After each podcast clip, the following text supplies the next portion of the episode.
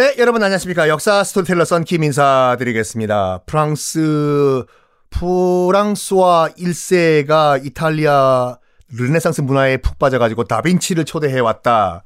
라고 말씀드렸는데, 어, 이탈리아 역사지만 르네상스에 대해서 좀 얘기를 드려야지 또 프랑스사를 큰 그림적으로 이해하실 수가 있거든요. 자, 르네상스 이야기를 좀 해봅시다.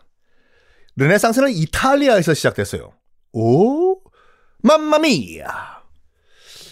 왜 다른 나라가 아니라 이탈리아에서 시작했나? 어, 르네상스는요, 그 이제 신이 아니라 인간 중심으로 다시 돌아가자인데, 그러기 위해서는 로마 시대로 돌아가자라는 걸 주장을 한 그런 시대였어요. 로마. 왜냐면 로마에는 그때는 뭐, 물론 뭐 기독교가 공인됐지만, 전체적인 분위기는 신이 아니라 인간 중심 사회였거든요. 놀고 먹자. 사우나도 좀 하고.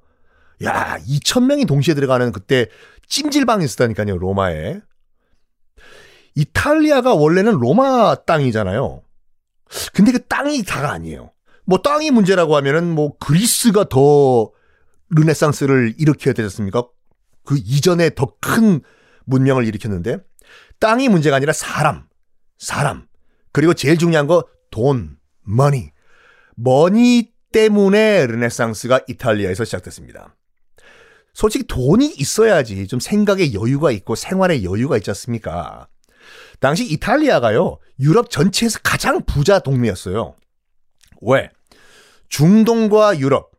중동에서, 중동에서 이제 그, 아시아 지역에서 유럽으로 가려면 일단 그 뭐라고 할까, 지금의 터키 지역은 통과가 어렵고 거기는 이슬람 세력이 지배하고 있기 때문에 그래서 어떻게 가야 되냐면 뭐 좀 빙빙 둘러가지만 그 이제 북아프리카 쪽으로 해가지고 지중해 건너서 지중해 통과해서 이탈리아를 통해 가지고 유럽으로 들어가는 이런 코스였거든요. 그래서 중개 무역으로 이탈리아가 떼돈을 벌어요. 떼돈을 벌어. 여유가 생겼어. 생각할 수 있는 여유. 솔직히 정말 배가 고파가지고 그 하루 벌어 먹고 살기 힘들면은 여유 없다니까요. school 있잖아, school이요. 스쿨푸드에서 김밥 맛있죠. 그 school이 학교, 학교, 학교, 학교. 학교의 어원, school의 어원이 schole거든요. 이탈리아어로. 스콜레가 이탈리아어로 여유란 뜻이에요. 그 말은 뭐냐면 여유가 있어야지 교육을 받든가 학교를 가든가 할 거 아닙니까? 그래서 여유가 있어서 교육이 또 가능했어요. 이탈리아에서요. 또 여유가 있다 보니까 한 명 한 명 그냥 개인이 하는 사업이 아니라 우리 한번 이왕 그 사업하는 한 김에 스케일 좀 크게 한번 사업해 볼까? 아? 우리도 한번 대기업 한번 만들어 볼까? 이래 가지고 만든 게 컴퍼니거든요. 회사 컴퍼니의 어원은 뭐냐면 이탈리아어 꼼파니아예요.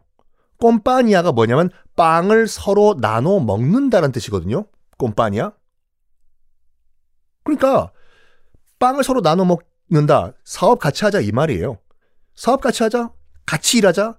컴퍼니 같은 거예요. 아유 이런 거 영어 어원에 관련된 또 방송 하나 해도 괜찮겠다. 지금 해보니까 오 대박. 오 이거 오케이 나중에 생각해 볼게요.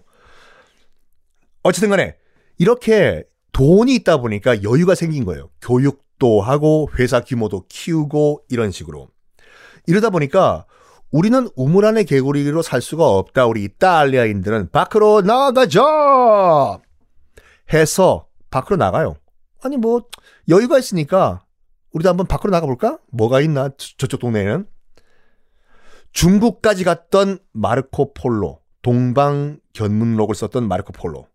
그리고 아메리카 대륙에 표류를 했던 신대륙을 발견했다고 우리가 잘못 배웠던 콜럼버스. 다 이탈리아 사람이에요. 어? 콜럼버스 스페인 사람 아니에요? 아니요. 콜럼버스는 이탈리아 사람이에요. 스페인에 가서 스페인 여왕 이사벨 여왕한테 돈 빌려가지고 그 돈 가지고 저기 어, 대서양 건넌 거거든요. 다 이탈리아 사람이었습니다. 나중에 또 남미든지 또, 또 다른 그, 그, 이, 아메리카 대륙을 탐험을 했던 아메리고 베스푸치, 아메리카라는 이름이 나왔던 그 어원이었던 그 사람, 아메리고 베스푸치도 이탈리아 사람. 다 이탈리아 사람. 왜? 돈이 있고 여유가 있다 보니 돈이 있다 보니까 슬슬 머리가 교육을 또 받잖아요. 교육을 받다 보니까 일방적으로 주입식 신이 최고다 신의 뜻에 뭐 안 따르면 죄 받는다 지옥 간다 여기에 딴지를 걸기 시작한 거예요. 교육을 받다 보니까 슬슬 기독교관을 정면으로 거부하기 시작합니다. 우리가 굳이 천국 갈 필요가 있나?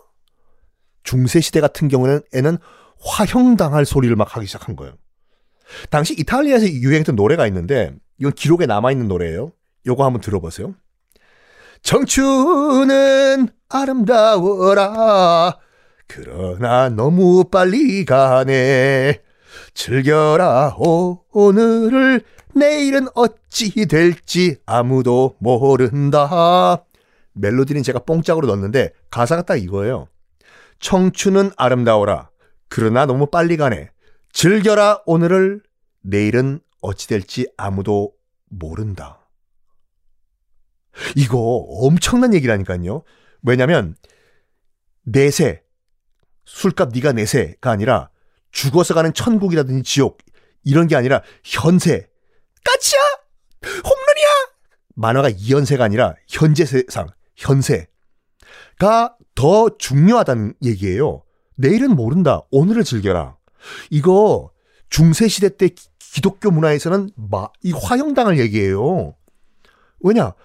중세에는 금욕, 지금 내, 현세는 중요한 것이 아니다.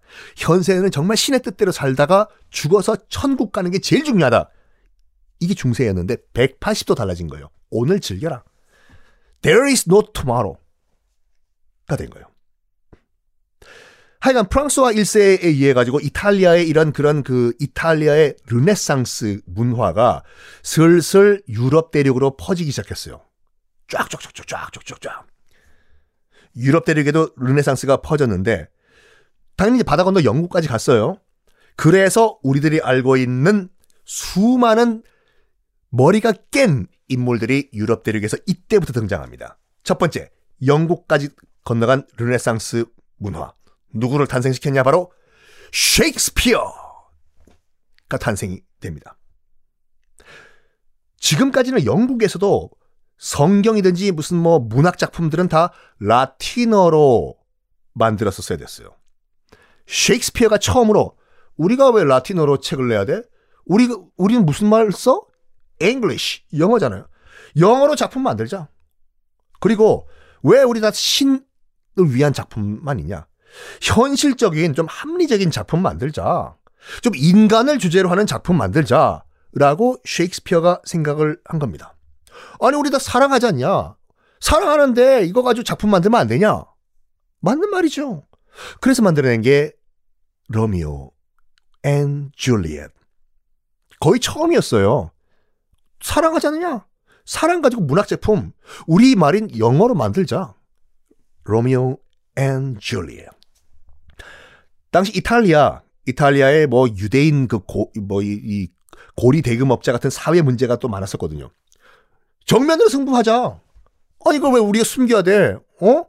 사회적 문제 이걸로 작품 승리 작품 만들면 안 되냐? 해서 만들어낸 것이 바로 베니스의 상인. 이런 르네상스 문화가 또 스페인까지 건너갑니다. 스페인에서는 또 누가 나왔냐? 그 이름도 유명한 세르반테스란 작가가 등장해서 돈키호테라는 걸작을 또 만들어냅니다. 돈키호테, 너 참 돈키호테 같다 작품 읽어보세요, 여러분들. 평생을 착각 속에 산 엉뚱한 남자 이야기인데 중세 시대에는 이런 작품 종이 낭비예요. 종이 낭비. 이런 멍청한 인물이 왜 주인공이냐? 우리 주변에 멍청한 인물들 많잖냐? 그런 사람도 왜 주인공 하면 안 되냐? 해서 세르반테스가 돈키호테란 약간 머리가 맛이 가신 분을 주인공으로 해서 소설을 쓴 거예요. 자, 그리고 정말 중요한 인물이 또 등장합니다. 이 인물 누굴까? 다음 시간에 공개하겠습니다.